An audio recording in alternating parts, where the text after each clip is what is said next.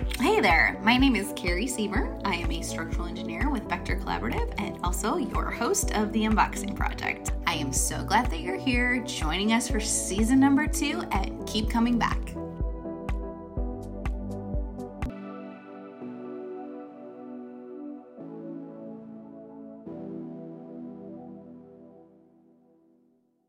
Joining for the first episode of season two here. Uh, we have Kiersten Hathaway. She uh, is a senior technical service engineer with Abbott Laboratories. She got her degree in mechanical engineering from the University of Iowa. She was also very involved with track and field and cross country at the University of Iowa. In fact, with all of her involvement, she received the Susan B. Hancher Award for the Outstanding Senior Woman at the University of Iowa. She has also completed or competed in four Ironman triathlons. So, thank you, Kiersten, for joining today. How are you? I'm well, thanks. Thank you Good. for having me. Good. Yeah. If you could maybe start a little bit about um, kind of where you were raised and a little bit of your backstory as to what got you involved with mechanical engineering um, and kind of what led you down the career path that you chose. Okay, sure. Um, I grew up in Des Moines, Iowa, and um, like you said, went to the University of Iowa. Um, I love math, so I didn't really know exactly what, it, what I wanted to do when I was older. Um, originally, I wanted to be a doctor when I first entered college. Um, but I love math, so I thought engineering was a good, you know, a good fit for me, you know, on the way to becoming a doctor. Um, but uh, I was going to say I originally started off in the biomedical engineering field, um, but halfway through after my sophomore year, someone told me that um, at that time the biomedical engineering field was pretty um, new. And someone said, if you want to get involved in a career that's not in the biomedical field, you might be better off with something more broad like mechanical engineering. Um, so I did end up switching at that point. Um, there wasn't too much difference between the two courses of studies, but um, that's you know that's really how I ended up in the mechanical engineering field.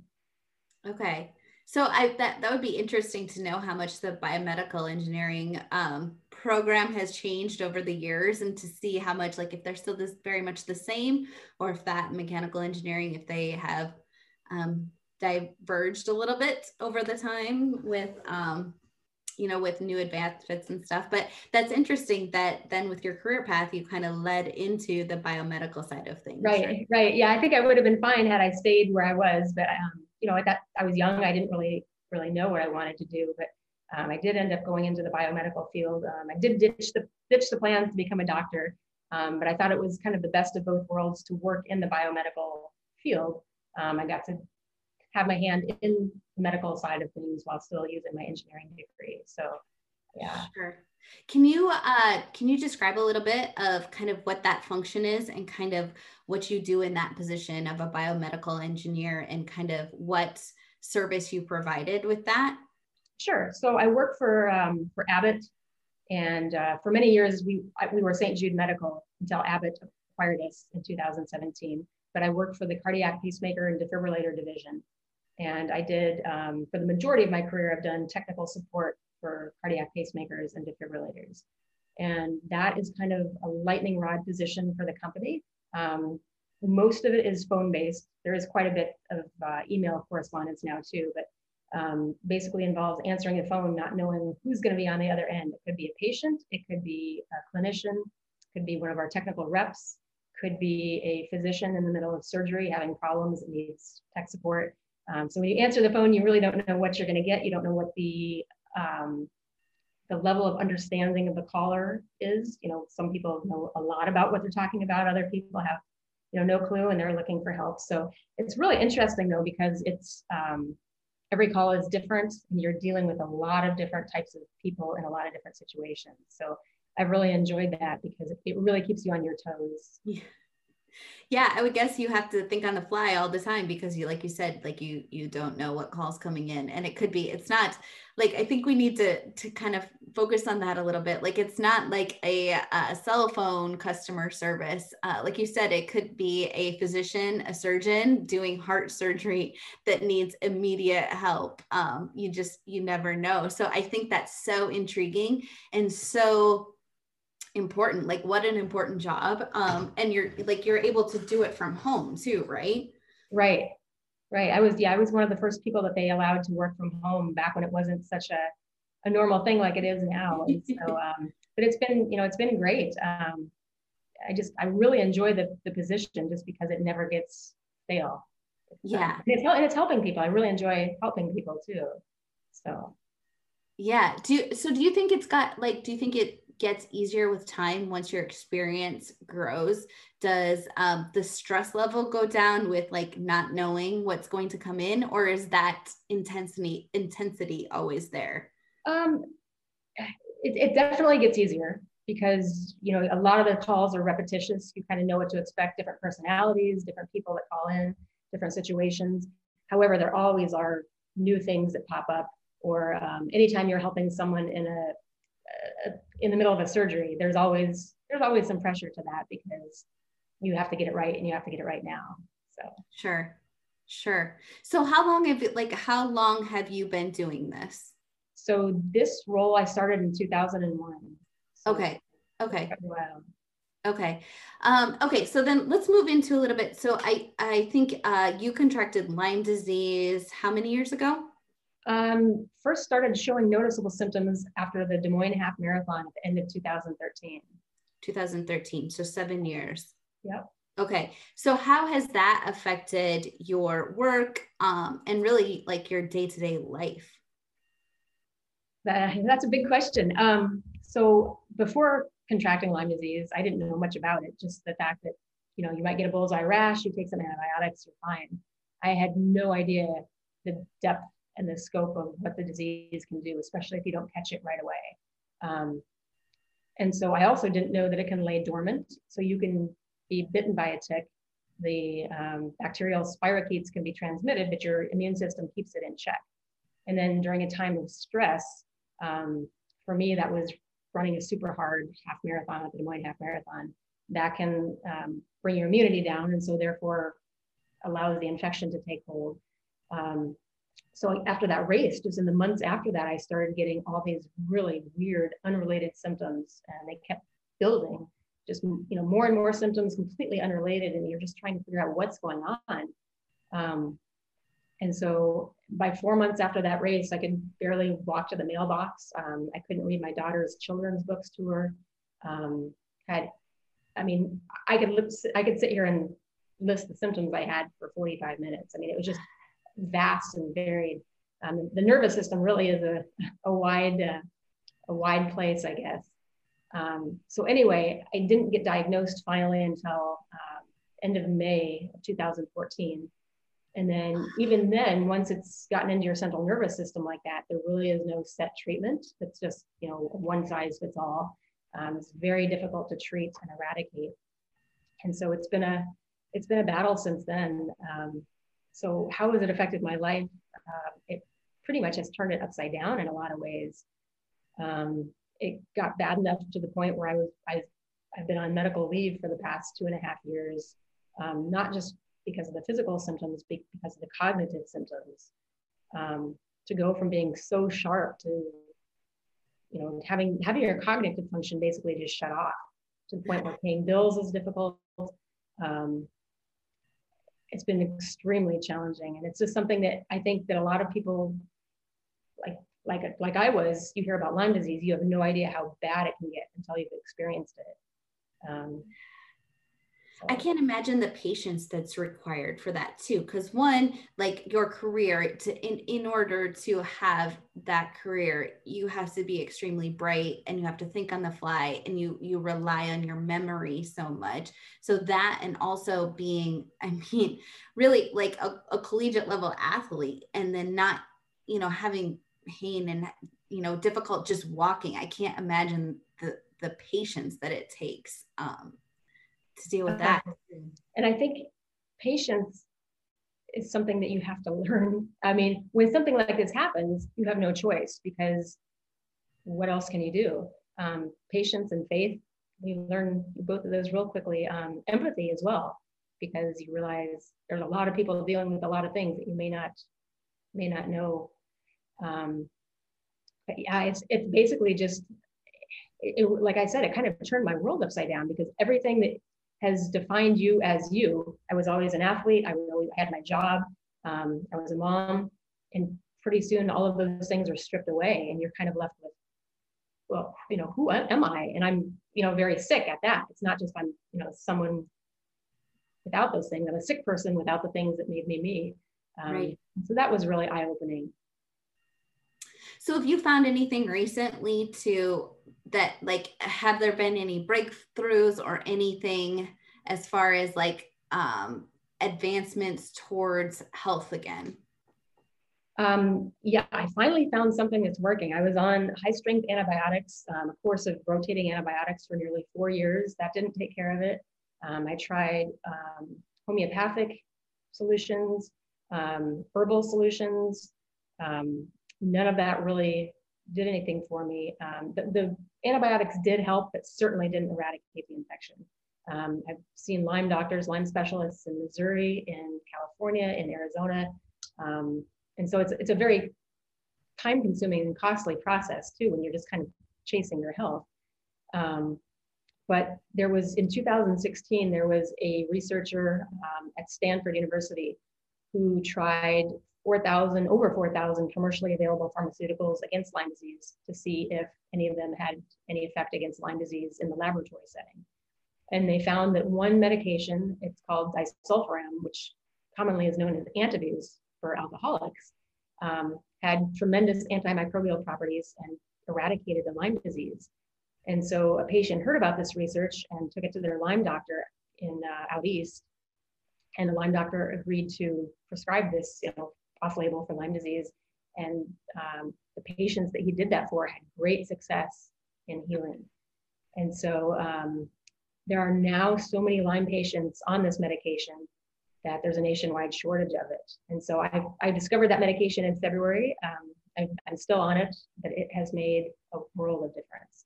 Um, and it's again not something like, you know, I was used to getting sick, you take something for two weeks and then you're better. This is definitely a marathon and not a sprint. Um, so it's it's again the, the patience part of that that you mentioned kind of comes into that because we want you know we want more now. We want to feel better now. And so um, just gradually getting better allowing your body to heal um, as the infection is killed off.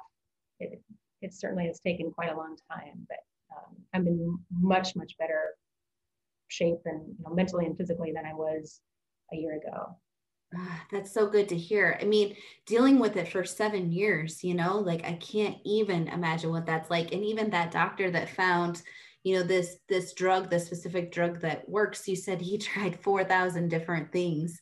Um, so just going through that and like how awesome that you found someone that that has you know did all that research to know um, otherwise you would be the one going through testing all of them still too so Right. And it's a drug that like you wouldn't even think has this type of effect. Um, you know, when you tell people what you're on, because that's usually something that, um, you know, people that are drinking and trying to stop drinking take. Um, and so you, you wouldn't make that connection that it could possibly help something so different. No. So what, like, I know it's probably hard to say, but what's your prognosis now? Um, I don't know exactly. I'm, the problem is when you've been sick for so long and everything has changed, like you don't even know what normal is anymore that makes any sense. Um, especially as you're going through the, you know, the aging process, you know, what, what would I normally be feeling like at this point? I, I don't know for sure, but um, I think that prognosis is pretty good. I still have some, you know, some muscle damage and things like that that I think is going to be permanent. Um, but again, the body has a tremendous ability to heal itself too. So I think a lot of the stuff that I'm experiencing is gradually um, diminishing and hopefully will be will go away completely. So have you been able to do any of the things that like that you used to enjoy doing, any of your hobbies, like um going like going for walks leisurely and not having pain? Like have you been able to reintroduce any of those hobbies? I have been um, because for me, the thing that I love is you know running and triathlons. Um, I've always loved competing in those those type of events, and so um, you know to be at the point where I couldn't even walk to the mailbox box, or for a while I, I, it was difficult to even hold my head up throughout. Um, to go from those kinds of things to to being so diminished was so hard. But I have been able to resume um, running. I'm I'm I've signed up for the Des Moines Half Ironman Triathlon next spring or next summer, I should say. Um, and so it's wonderful to be able to do that again. My physical healing has been a little bit ahead of my con- cognitive healing, um, but that's coming along too now. So I love it. I love it. I'm very excited to be able to do that again. Well, that's so awesome. And I can't help but think like to see that hope and that, like to see that progress, like that's got to help with the recovery too, right? Like when you have that hope of like, oh, it's getting better. And then, you know, it seems like that would be a snowball effect in the correct, like in the positive direction. Right. And even just, you know, for me, races are always something to look forward to. And when I was so sick, um, you know, not only do you feel absolutely horrible, but you have nothing to look forward to because there's nothing you're so sick you can't plan anything you can't do anything. And there's just when there's not a lot to look forward to it puts you in a really tough spot. Um, but now i have things to look forward to again um, you know, goals things like that. And so it's i'm really excited about that that's what I was going to ask you. If you, by nature, if you're a goal setter, like I, I would, I meant, but like, are, are you naturally a goal setter and, you know, reaching towards those achievements are um, something that fuels you? Is that a natural? I, th- I think so. Yeah. I've never really thought about it that way, but definitely I've always set goals and then set out to achieve them. So yeah. So now that you can again, like that's awesome. So what, what do you, um, like if you were to tell someone like sharing your wisdom about Lyme disease um, to like the general public, if you were to tell something, someone something that you wish they knew about Lyme disease, what, what, I guess, what do you wish the general public would understand better about Lyme disease? Sure. So um, I think the biggest thing is like if you look at Lyme disease, you look at the symptoms. They say, okay, you can have a bullseye rash, you can have a fever, you can start developing joint pain, um, you know, some things like that the list of um, things that you can, I guess the symptoms, the symptom list is so vast that once it gets in your central nervous system, it can, it can do anything. For me, I never had a fever. I never had a rash really. Um, even a lot of the joint pain, I did have some of that, but not to the degree that many people have. But I had a myriad of other symptoms, and a lot of some of them are really interesting. Some of them were really severe. And when you compound that by having maybe 30 things going on at once, it's almost like you're living in this foreign body that you don't even recognize. Like you've just been almost like you've been taken over, if that makes sense. Yeah. Um, I guess just to give you an example, one of the weird symptoms that I had early on was um, I was eating lunch one day and I just stopped salivating. And I, I didn't know that you can't swallow without saliva. It makes sense, but you know, I've never experienced that before. And it just I stopped salivating for about five minutes. And I made eating lunch you know, I had to go get, a glass of water. But you know, that one's kind of interesting. Uh, you know, a lot of them are a lot more more severe than that. So yeah. Well, and then just wondering, like, uh, is this nor is this part of Lyme disease or is this something else? Like, I'm sure you're always questioning that too. Right. And I mean, I experienced, you know, you have you have your normal, whatever that is for everybody. You have your normal, but then when you get sick with this, to have there be so many deviations from that normal in so many areas. And like that's for me, it was difficult trying to figure out what was wrong. You know, you go to the doctor, you know, I've got five minutes. What do I mention? They're, you know, it's going to sound like I'm a, I'm a hypochondriac because I'm mentioning all these unrelated things, but they're all new and they're all serious. You know, and it's just like it's kind of confounding trying to figure out how to to tackle it when you don't know what it is. Yeah. Um, and I think a lot of people end up with misdiagnoses because um, testing is not real accurate and a lot of people don't think to test for Lyme disease. You know, they don't realize without the classic symptoms that it can still present in a lot of different ways. Right. And I, I mean, I would guess like to my like I don't have that much background or knowledge about it, but it's like, oh, have you had a bullseye rash lately? And it's like that doesn't necessarily have to be the case. Like you said, it can be dormant for years. So there could really be no sign of like sometimes there could be no sign of that even being an issue right right absolutely Because and that was like that was my case. And I just, you know, I started I started doing more and more research on the internet and everything pointed to Lyme disease. And I'm like, how, how could I have Lyme disease? You know, I wasn't bitten recently. Um, and so, and then I finally asked for a test um, after about four months of symptoms and the test came back negative. So I'm like, well, shoot, you know, what, now what? Because that's kind of what the hook that I hung my hat on. I was pretty sure that was what it was. And then I started reading more. The testing is really inaccurate. There's um, a two-tier testing system, and so we ended up paying um, out of pocket to get that second tier test done at a specialty lab in California, and that's when it came back positive, uh, CDC positive for Lyme disease. And so then I was like, great, I know what it is. We can treat it. I can get better. Um, and you, are stepping into this world that's there's a lot of controversy around Lyme disease. Um, CDC doesn't recognize that it exists more than four, like they say that four weeks of antibiotics will take care of it. And uh, really? uh, as many, many, many Lyme disease patients know, that is not the case. And more and more evidence is also showing that it survives much longer than a four week course of antibiotics. Ah, so, so is, is the CDC doing anything to uh, further their research on that? Um, I'm not sure. I, I, with there are over 300,000 new Lyme disease cases every year, and so it's a big issue. Um, if you catch it early, you're okay, most likely. But um, I don't know. I think that they're behind on this. Um, I think so many people are being impacted, um, especially in the places where it's endemic, um, the East Coast, for one. Okay. But I think that more and more independent research studies are starting to show this this type of thing. Sure. So I think the tides will turn eventually, but for the people that are affected now, you know that that doesn't help them. So um, I think definitely it needs more more research, more um, more attention. Yeah. Well, and then that probably affects like what's covered by insurance and all that stuff too, right? Because absolutely Lyme disease end up patients end up paying a lot out of pocket for that reason. yeah. Uh man, that's frustrating. So yeah, it is. So you're kind of battling on multiple fronts. You're battling on um, you know a medical system that doesn't necessarily recognize a lot about the Lyme disease, um, except for Lyme specialists certainly do, but you know the, the general establishment doesn't. Um, and then you're you know just focusing on getting well too, as far as you know your own health, but you know having to worry about the financial side of that. Yeah. So are there like as far as specialists, are there Lyme specialists in Iowa or do you, do you have to travel a lot for specialty care too? You really have to travel for the most part um, because in Iowa, up until two years ago, um, if you prescribed antibiotics longer than that 28 days, you could lose your medical license.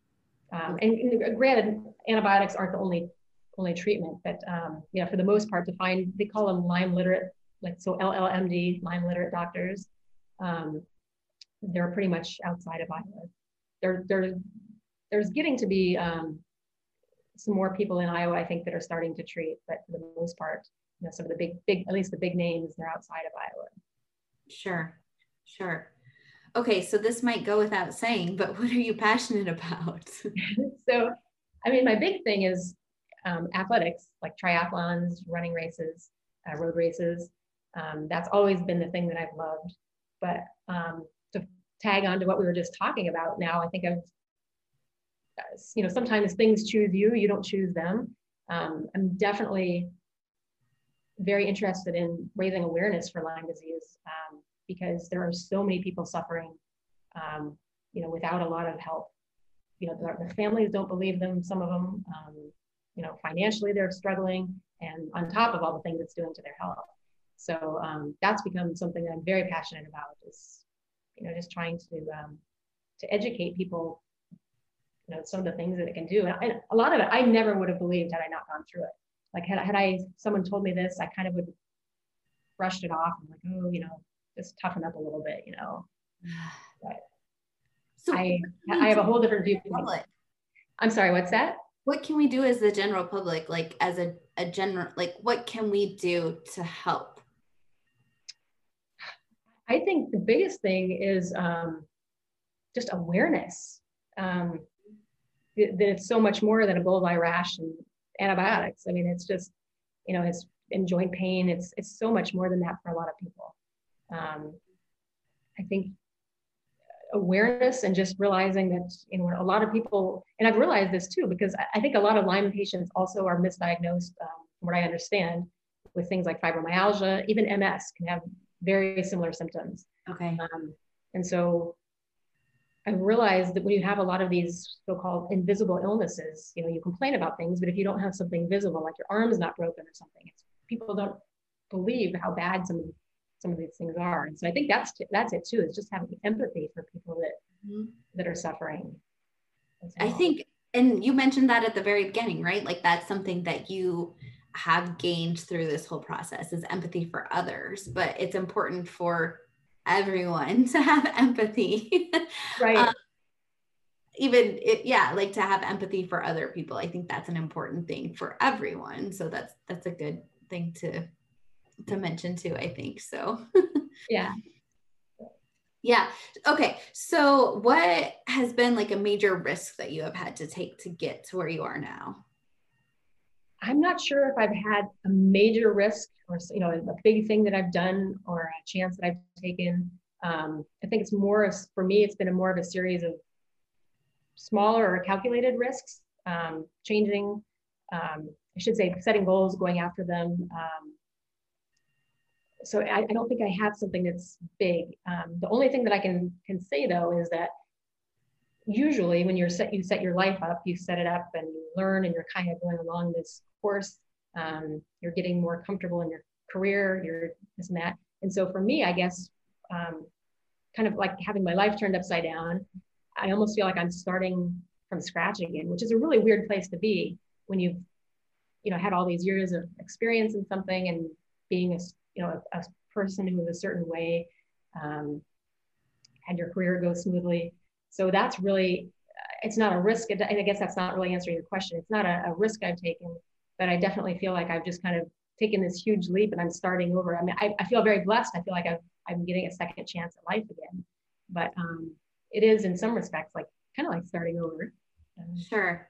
Yeah well and i think like i see all of your like pursuit of treatment for Lyme disease, like there's a lot of risks that you've taken there too. Just to, you know, you don't know if it's going to be the right treatment or not, and there's side effects and everything. I mean, there's a lot of risks with that too. So that's very true because even like taking antibiotics for that long, I mean, that's there, there are side effects for sure to being on high strength antibiotics for a long time. So you know, you're absolutely right. You're just kind of having to put put faith in something that you hope will work. Um, right. It doesn't always pan out that way. But. Mm-hmm. Mm-hmm. So there's the risks of like the risk that you intended on taking since you were a little girl, probably, right? Uh, the career side of things, and like, okay, we're going to set this goal and keep going and take these little calculated risks. But then there's all of these like unexpected risks that you've had to take too. Right. Yep. That's a good good way to put it. And I think all of it makes you uh, so much more um, of you know just like so much more interesting and so much more resilient as a human being too because you've had to go through all these unexpected things. Yeah i was gonna say this is the first big setback i've ever had in my life. Um, it's interesting when you're knocked down that low you really find out who you are and what you're made of in a lot of respects. Um, you know i've had smaller setbacks throughout my life like we all do but this has been one that i've really had to dig deep into who I am, what makes me tick, um, what motivates me, all yeah. those, questions. Yeah, I can only imagine. Uh, um, so, who is somebody that inspires you?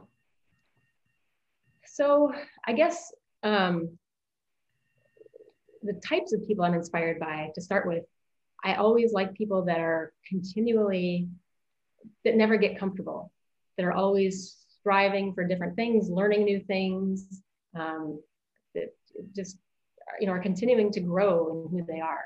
Um, I think that's very admirable. Um, and on the flip side of that, I've always been really intrigued by older athletes. Um, like when I did the Ironman in Hawaii back when I was in my my 20s, I thought, you know, it's, it's one thing to look at the the pros who are the leaders in the race, who are just amazing, and most of us could never touch that kind of athletic ability. But when you looked at the age group athletes, the older people, these people in their 60s, 70s, some of them even 80s now, that are doing these type of events. And I've always been inspired by you know, how are they keeping their bodies in in the shape to, to do that kind of thing, um, pursue those goals at older ages. So yeah, that's always been something I've really been interested in. In one in particular, um, sister, uh, her name is Sister Madonna Buder, and okay. she is a nun. She um, she's known as the Iron Nun. She okay. uh, she's from Washington State, and she does Ironman triathlons and other triathlons as well. But um, she didn't get into it until her 50s, and she is just this amazing person. I, I got the chance to meet her at the Hy-Vee Triathlon in 2011 here in Des Moines. And um, she is now, I think she's almost, I think she's 89 now. And I think she finally had to give up Ironmans like two, maybe two years ago. But I know how hard that race, those races were when I was 24, 25 years old. I right. can't imagine doing those in my 80s. And so she's always, I've always found her tremendously inspiring. Um, you know, I kind of, kind of always want to be like, like her when I get older. Sure. Yeah. No, like when you're talking, um, I feel like you like so going through this for the last seven years with Lyme disease, I feel like you've always been the same person on the inside, but you've had this like weighted blanket on you and you've still been able, it's almost like training, right? So it's like mental training where you've had like all of this weight on you, um, just from all of the complications of the disease, but you've still powered through. And now, as that weight comes off a little bit by a little bit, the weight being all the complications of the disease, I can only imagine that you're going to be like amazing, like next year when you do this half marathon and in all of your athletic endeavors as they come up, just because you've been so trained mentally to power through and be resilient. And i can't help but think that that's going to like catapult you into great places so. I sure hope so. It's definitely given me a far different perspective.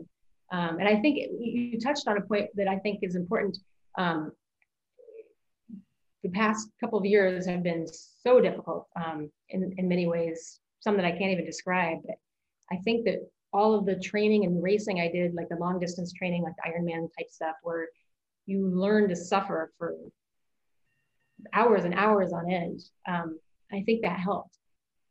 You know, obviously, because but the, the only thing with the race, you know, there's a finish line. You know, you're sure. you're gonna be done with that suffering at a certain point. With this, it was like every day. It was like, is there ever going to be an end to this?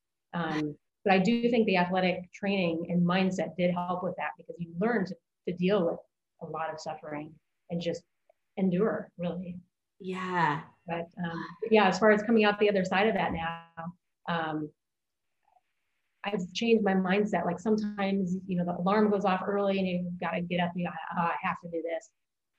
I've changed my thinking to not from I have to do this. I get to do this. Mm-hmm. I get to do this again. You know, even if it's going to work. Um, and that's a big how you look at things makes a big difference, I think. Yeah, I think that's a mindset that everyone should take away. right. And granted, there still are times where it's like, oh, you know, but for the most part, I've really looked at things like, I couldn't do this before. You know, it's something that I just took for granted for a long time and I can do it again. Um, so yeah. I get to do it. I love that. I love that. So where can people learn more about Lyme disease? Where is a good resource? And I can put it up when when I post the video, I can put it up in text form too. But um, just if you want to rattle off um, a site or a resource that would be good for people to learn more. Sure. Um, it's been a while since I've looked at them, but the two that come to mind, um, one is um, the Texas Lyme Alliance. Okay. They have some good information. Um, also, um, ILADS, I-L-A-D-S dot org. Okay. And um, they also have quite a bit of good information on their website. Um, CDC's has, you know, kind of the standard, like the things that we went over earlier that doesn't necessarily describe my experience or the, that of many other Lyme patients. So, um, you know, maybe in some cases that's what people experience, but a lot of people, you know, have things far beyond what is listed on their website. So. Sure. Okay. All right. Well, thanks, Kiersten, for joining today. Uh, this has been very informative. Um, you are an inspiration. You are going to do amazing things, I know. Um, and I really appreciate you coming and talking today. For sure. Thank you very much for having me. I really appreciate it. Awesome.